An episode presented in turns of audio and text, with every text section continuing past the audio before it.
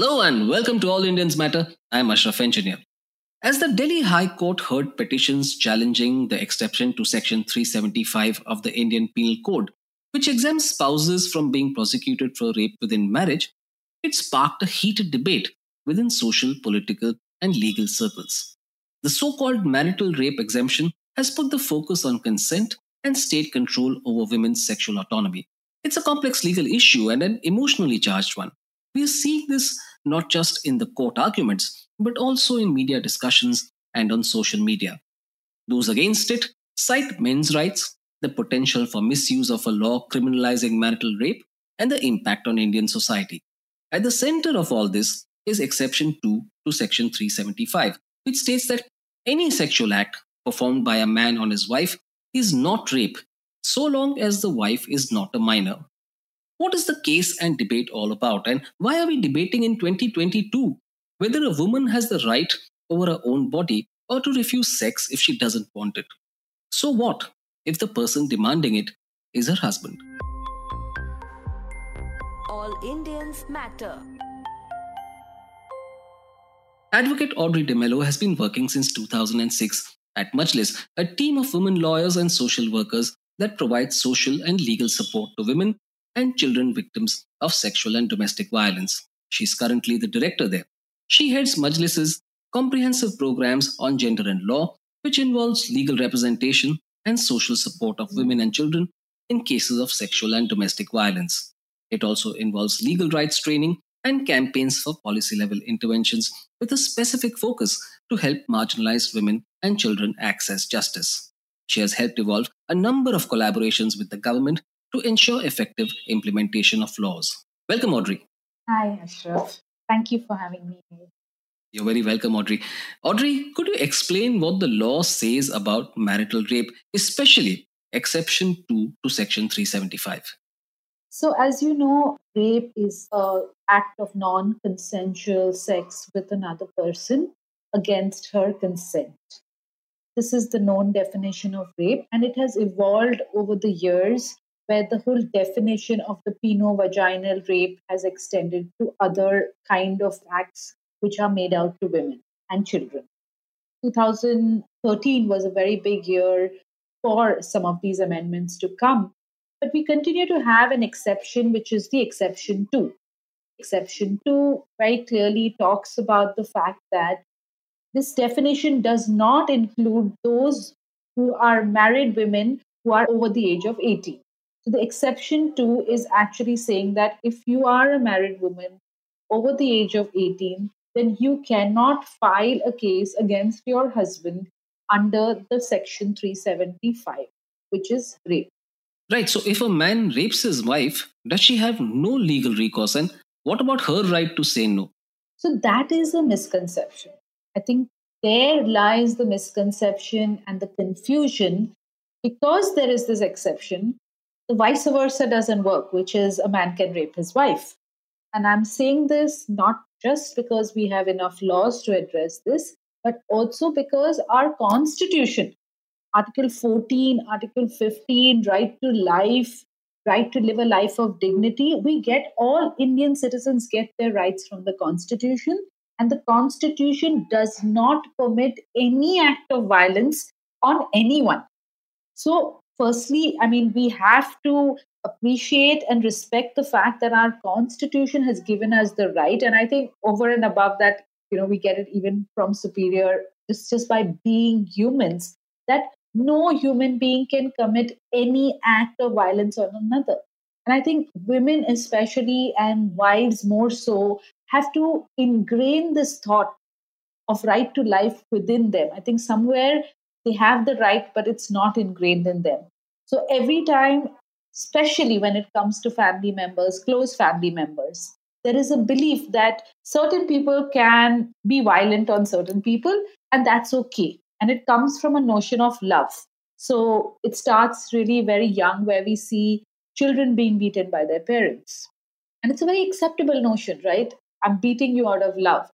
And then when you get married, the extension you know it extends to that where it says your husband beats you because he loves you and you know if your husband doesn't beat you then who will beat you kind of notion And so, women, children, families, patriarchy has ensured that we believe that it's okay to be beaten by someone, you know, both as children and then as we grow up as wives. If you look at law, I think we have made tremendous changes in law because not because we didn't have the right, but more so because it needed to be articulated. So, I don't know if you remember, but it was 1983. 1980s was a big time for violence against women was at its peak, especially what we called quote unquote dowry violence. Right? Women were dying in their homes. And what was the cause? It was because of dowry. To address this issue in 1983, Parliament actually introduced a section in the Indian Penal Code called Section 498A. Now, what is 498A? 498A is a law, and the title of that law is Cruelty to Wives. And it actually describes and goes on to say that if any man commits any physical or emotional violence against his wife, then that would amount to cruelty and it is punishable by three years. Now, let me take this definition further for you and say what is physical cruelty? So, we have restricted in our mind that to believe that physical cruelty is beating, you know, physically beating another person. But if somebody is forcing themselves on another person, wouldn't that be physical cruelty? And so it is very well described and has protected wives with this section that is meant to address all kinds of cruelty. Sure. If I'm understanding you right, what you're saying is the exception two to Section 375 is not only not in line with the Constitution, but it may also be contradictory to other laws. Have I got that right? Absolutely. And it's important to understand that to believe that because there is an exception in one place, which is the rape law, that it is okay to rape your wife, that does not hold true because the section 498A very clearly describes that any violence, any cruelty to a wife will be addressed in this section and it warrants a three year punishment. Right. Audrey, over the years, especially after the Nirbhaya case, we've had rape law becoming more stringent. However, marital rape is not covered, or is at least seen to be not covered by them. You already explained how it is actually. So, what is your reaction to that? So, I think is that marriage and, and violence within marriage is a broad spectrum. There is no husband who only rapes his wife but doesn't beat her, doesn't not give her food, doesn't allow her to reside in the home, doesn't deprive his children, doesn't provide maintenance. It's a continuum of violence, as we call it. Right? It's not like there's only one act of violence been happening on this woman.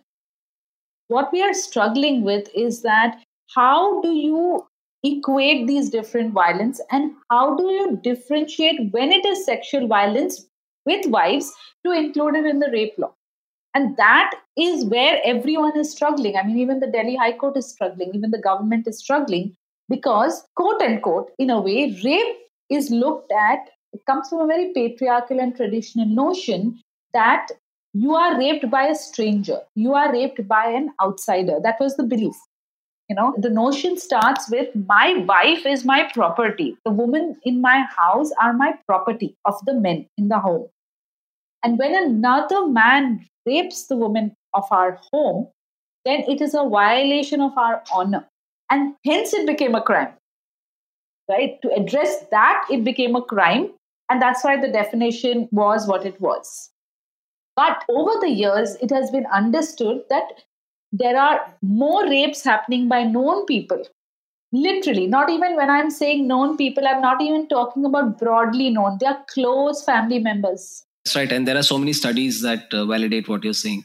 Yes, and I'm talking about fathers, I'm talking about brothers, I'm talking about people in the neighborhood, uncles, grandfathers, you name those close relationships. And rape is happening by close members. In fact, the stranger rape is literally as low as 9%. That means 91% women and children are being raped by people they know. What do you make of the argument that uh, a law against marital rape could be misused in the form of false allegations? I don't know how to respond to that.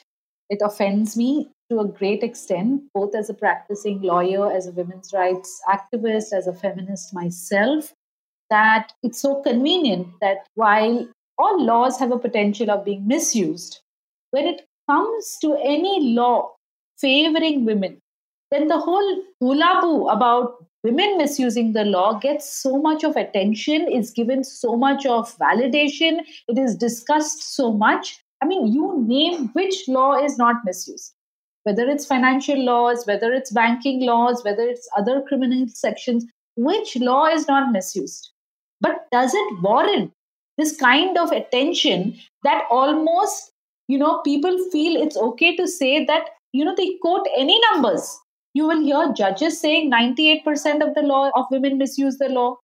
You will hear police officers saying that in my practice of literally 15 years, I have never come across a what you call quote unquote fake case or a misuse case. And then I began to understand what they mean. What they mean is actually how dare do you use the law? How did you dare to make a complaint against your family member? How did you walk across to that police station and file a case? You know, the use of the law is in fact misuse according to them. What do you make of the government's argument that India shouldn't quote blindly follow Western countries and in the past it has said that it would again quote unquote destabilize the institution of marriage. Also, Minister of Child and Women Development Smriti Irani said, and I quote, to condemn every marriage in this country as a violent marriage and to condemn every man in this country as a rapist is not advisable. Now, I thought this was a strange statement because no one is trying to do that.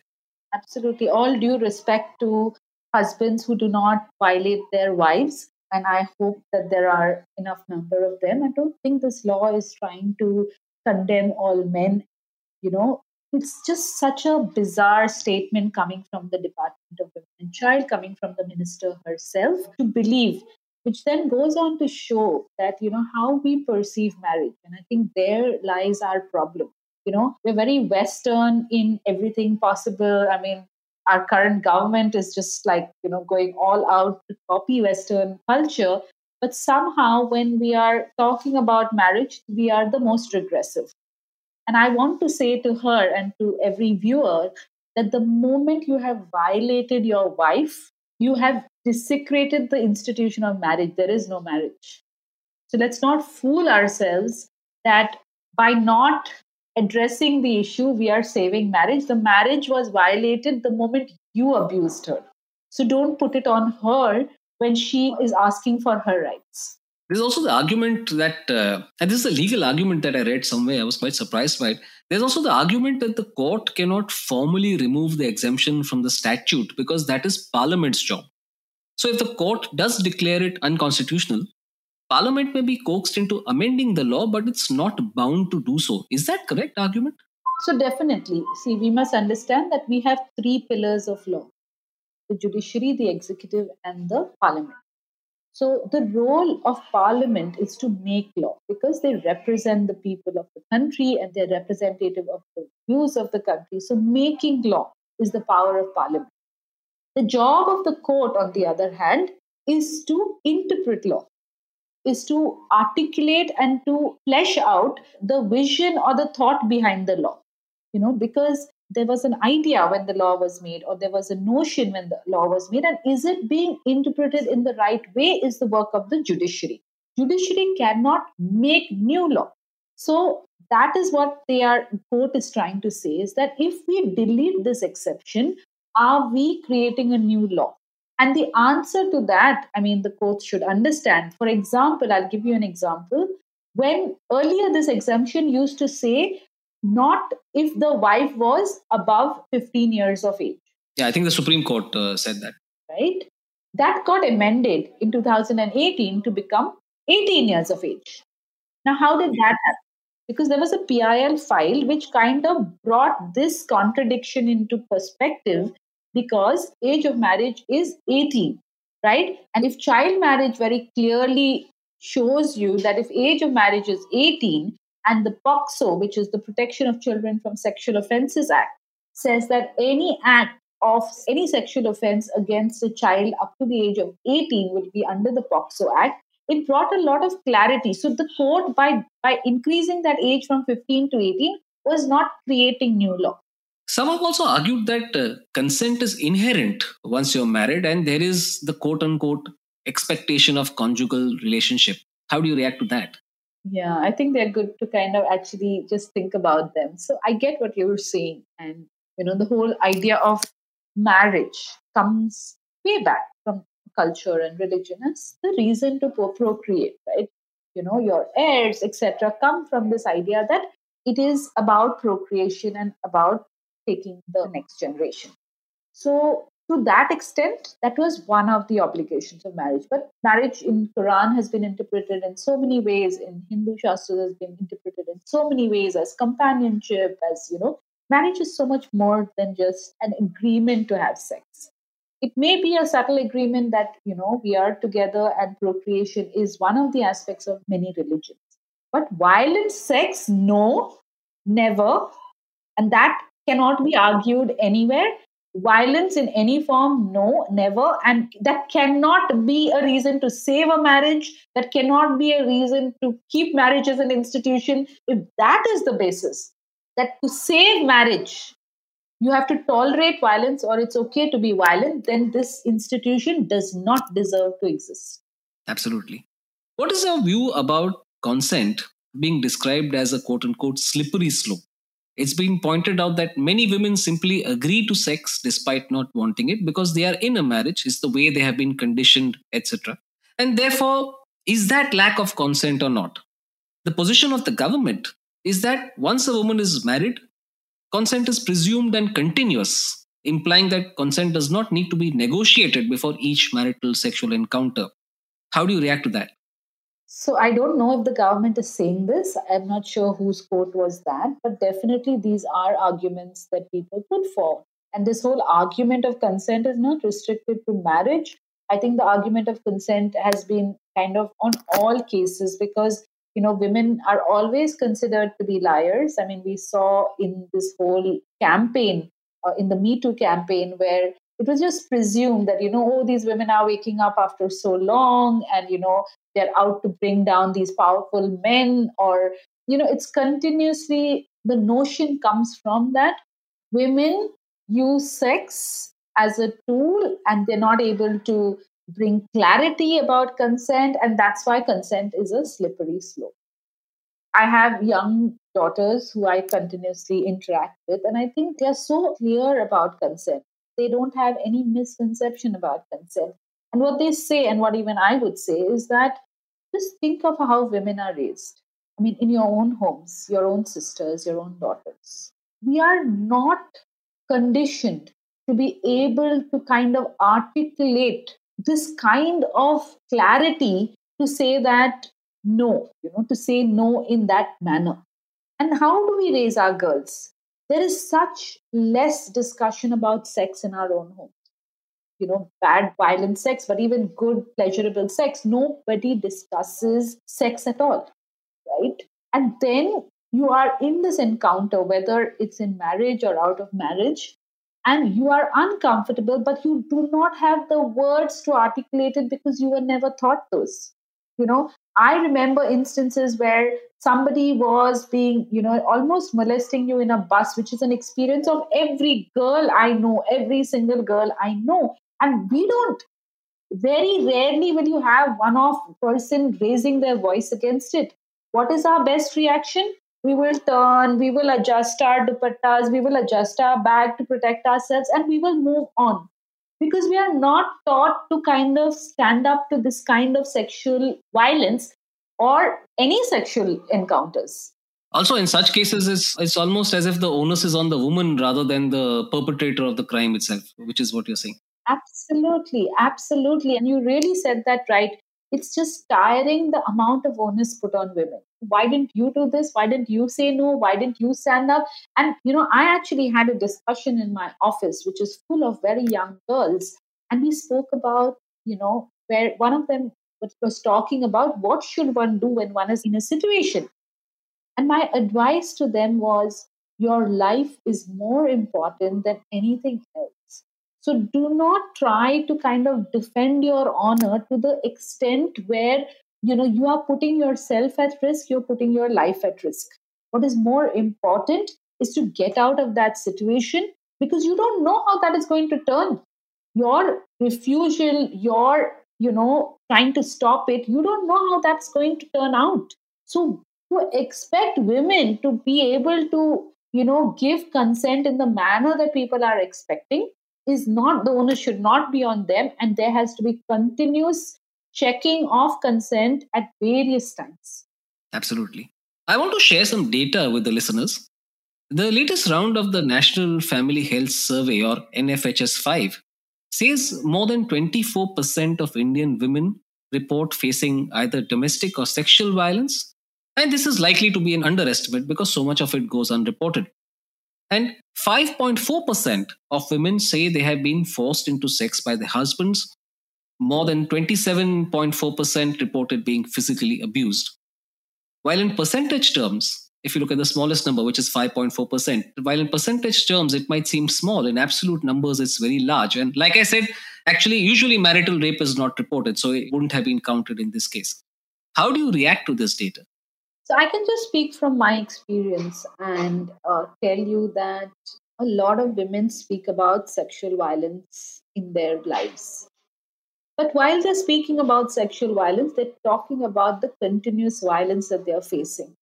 And today, like not, I wouldn't even say 10 years ago this was true, but today there is an acceptance to speak about physical violence. So a lot more women are talking about physical violence of course, they still don't believe emotional violence is violence. They don't believe verbal violence is violence, and they definitely don't believe sexual violence is violence, right?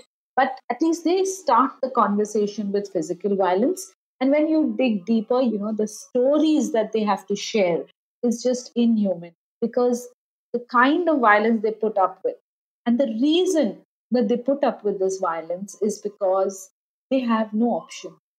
They really don't have any option they are married off they are told by their family that when they are married off this is your home and there is no way out of this you have to make it work if they want to leave they're not accepted by their family members back because there is no space for them and their children. So they're sent back time and again even though they're complaining about being physically abused being sexually abused not being maintained not being given food. It just continues but in spite of that they are sent back because there is no space for them in their family.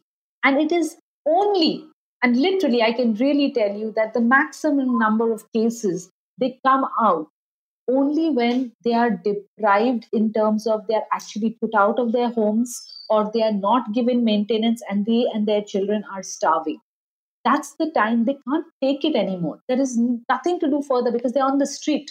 And that is when they come up and say, I want to do something. And that is when then you hear all the stories that have happened and that they have, you know, tolerated and accepted over all these years. So I think that, you know, while I agree with people about, you know, the removing if the exception or not removing the exception, I think this is a bigger issue at stake. It is a bigger issue that we need to deal with. That where what is available to wives who are going through so much of violence with their husbands and the police do not want to register such cases because they believe that this is a family matter. And when it comes to court court is delaying these matters and they do not think that these are priority because anyway like i said the whole misconception is that you know women should not be here should not be making complaints against their family so, in a way, we need to look at this whole issue of marriage and violence in marriage in a different perspective. And that is something that I am very keen to be discussing because whether it's included in rape or you know whether the exception continues is a theoretical issue but how do we deal with this whole issue of violence in marriage which is continuous which is horrendous and which is depriving women and their children which is your next generation to be seeing this kind of violence in their homes. Audrey, you work with many women who've experienced domestic and sexual abuse. How does marital rape impact a woman's long term physical and mental health? I think I'll not speak only about marital rape, but I'll speak about rape in general. many young people who are raped by close family members as children carry the guilt and shame literally for the rest of their lives. And this is true, especially when it is close family members, because they did not address the issue, they did not come out in the right time. If they came out at the right time, then the whole family got disintegrated because they reported. So they carry a lot of guilt, shame, you know, blame themselves for everything that has happened. When it comes to marital rape, like I said, the conditioning of married women is that accept all violence. He is committing this violence because he loves you and accept this violence, you know, आगे जाके ठीक हो जाएगा आगे जाके कभी ठीक नहीं हो जाता है but they continue accepting this, going through this all their lives only because they don't have an option. So it is not only marital rape, but there is an acceptance of all violence to the extent that a lot of people tell me that we need to teach women what is violence because they don't even think this is violence. Yeah. What impact does it have on the rest of the family, the entire family, especially the children? I don't know if you remember the Shakti Mills case. Yeah, I do.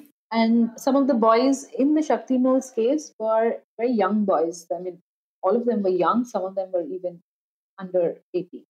When we when one kind of dig deeper because the media's attention on this case was so high, what came out was each of these boys grew up in domestic violence situations.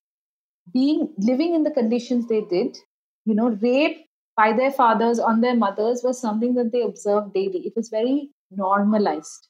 And that says something about our families, right?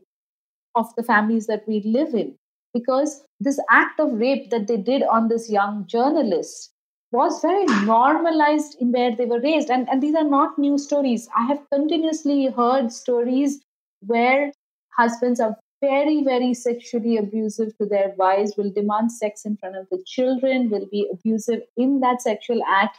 And they don't really care because there is a whole situation of this violence perpetrating in the home. So everything is acceptable. There's no like line.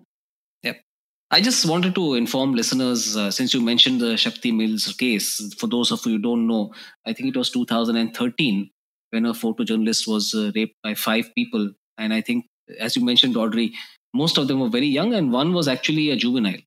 And uh, I think at least two or maybe three of them were repeat offenders because uh, when the case came to light, I think there was at least one other woman who came out in the open and said she too had been gang raped there. And it was a particularly violent uh, case. I just wanted to tell listeners that for those who didn't know. Audrey, there used to be a silence around marital rape. Why is it important to bring this issue into the open? I think it's really important, and this case itself is very important because I don't know what will be the outcome of this case, whether the judges will take a stand, whether they will delete the exception or will they send it back to parliament. I think today uh, they announced that uh, the judges have given parliament 2 weeks because parliament had said that we need to take a holistic view. I don't know what they mean by holistic view because you know i don't know in 2 weeks what they're going to do. But what the judges have told parliament is that you need to come back with an answer. How are you going to deal with this?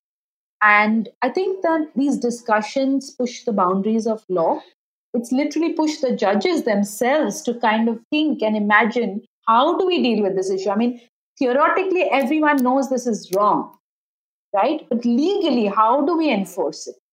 And how do we ensure that by enforcing it, we are addressing the issue and not creating another issue? And I think that's where the judges are struggling with. And even the government may have to take into account whether marriage means that violence is accepted, especially sexual violence is okay, because rape is only about violence. Where there is consent, there is no problem. The problem comes is when it is violated. For example, we have a section 376B under the rape law, which says that if a man is separated from his wife and he commits an act of rape, then that is rape. And that warrants three years punishment not seven years like the general rape law, but three years, right?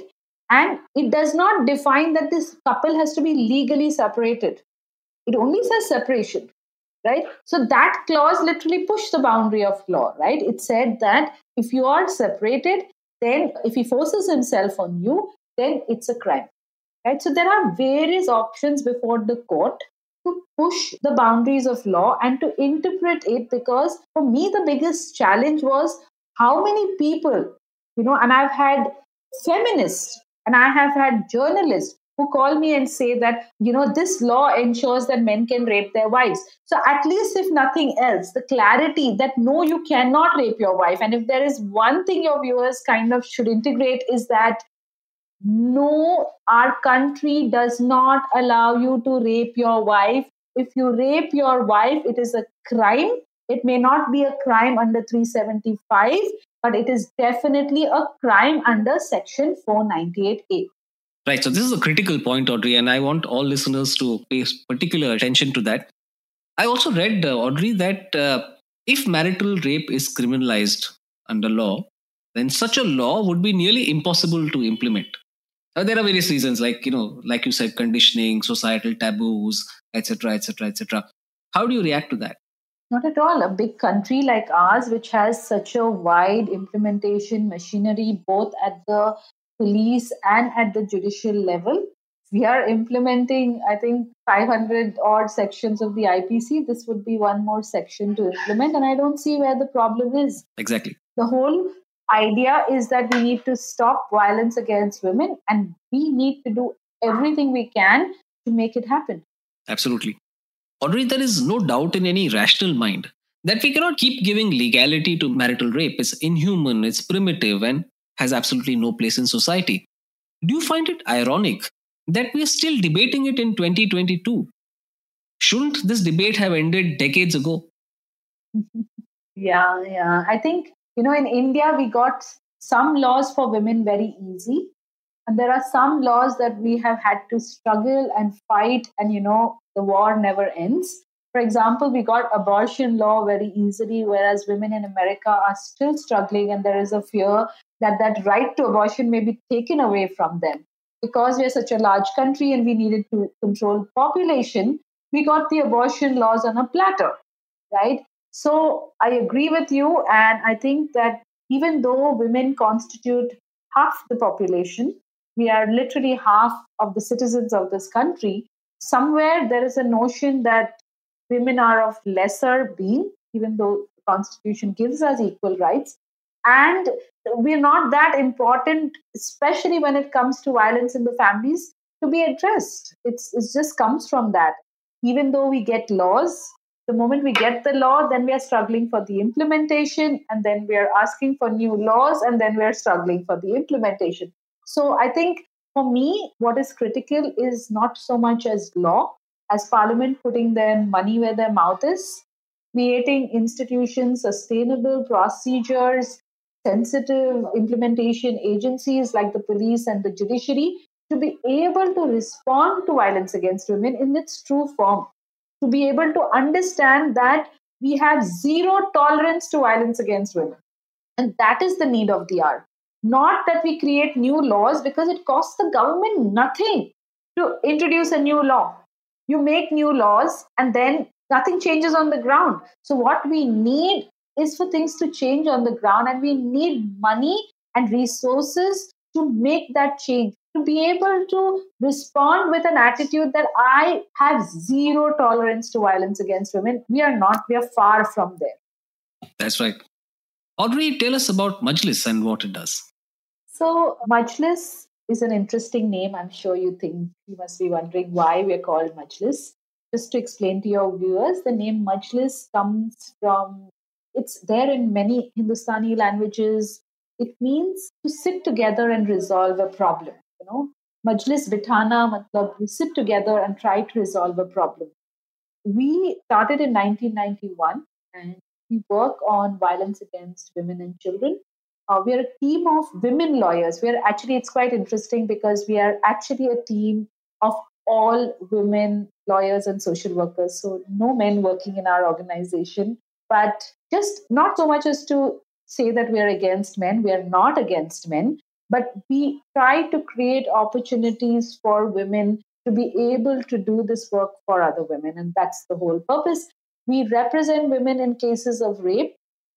We represent women in cases of domestic violence. And we provide what we call rehabilitation support because we believe that the legal battle is one battle, but rehabilitation so that she can reintegrate back and live a life of dignity is more important. Otherwise, whatever gains she gets legally will have no value in her real life. So, kind of creating that balance to have a holistic approach is what we do. Uh, we work in Bombay and uh, we do a lot of policy level intervention. We do a lot of training of judiciary, of police, to kind of ensure that every time there is a new law or an interpretation of the law, how do we take it down to the last mile so that, you know, when the people who are interacting, the first point of contact, whether it's police officer, whether it's judiciary, they understand this law. So a lot of trickle down is what we try to do through our work. So, Audrey, here's a question I ask all my guests at the end of the conversation. Why do you do this work? So, this organization actually was started by my mother, who was a victim of domestic violence herself. And she took a lot of very difficult decisions way back when domestic violence was not even addressed as an issue, forget marital rape. And she started this organization as a support to women. And this is my way of giving back to everything that I got when we were going through our situation is to be able to do this for women. That's why I do this. And to make this uh, world a safer place for our children. That's why I do. Absolutely. Audrey, it's clear that modern society cannot continue to sustain on the basis of 17th century legal principles that regarded women almost as the property of the husband with no decision making power or autonomy. Thanks so much for your insights into this divisive but important issue. Thank you so much. Bye bye. And I just want to tell your viewers that if there is one thing I would ask them to do, is believe women, support women to be able to address violence against them so that we can have a world free of violence. Thank you all for listening. Please visit allindiansmatter.in, that's A-L-L-I-N-D-I-A-N-S-M-A-T-T-E-R dot I-N for more columns and audio podcasts. You can follow me on Twitter at Ashraf Engineer, that's A-S-H-R-A-F-E-N-G-I-N-E-R, and All Indians Count, that's A-L-L-I-N-D-I-A-N-S-C-O-U-N-T. Search for the All Indians Matter page on Facebook. On Instagram, the handle is All Indians Matter. Email me at editor at allindiansmatter.in. Catch you again soon.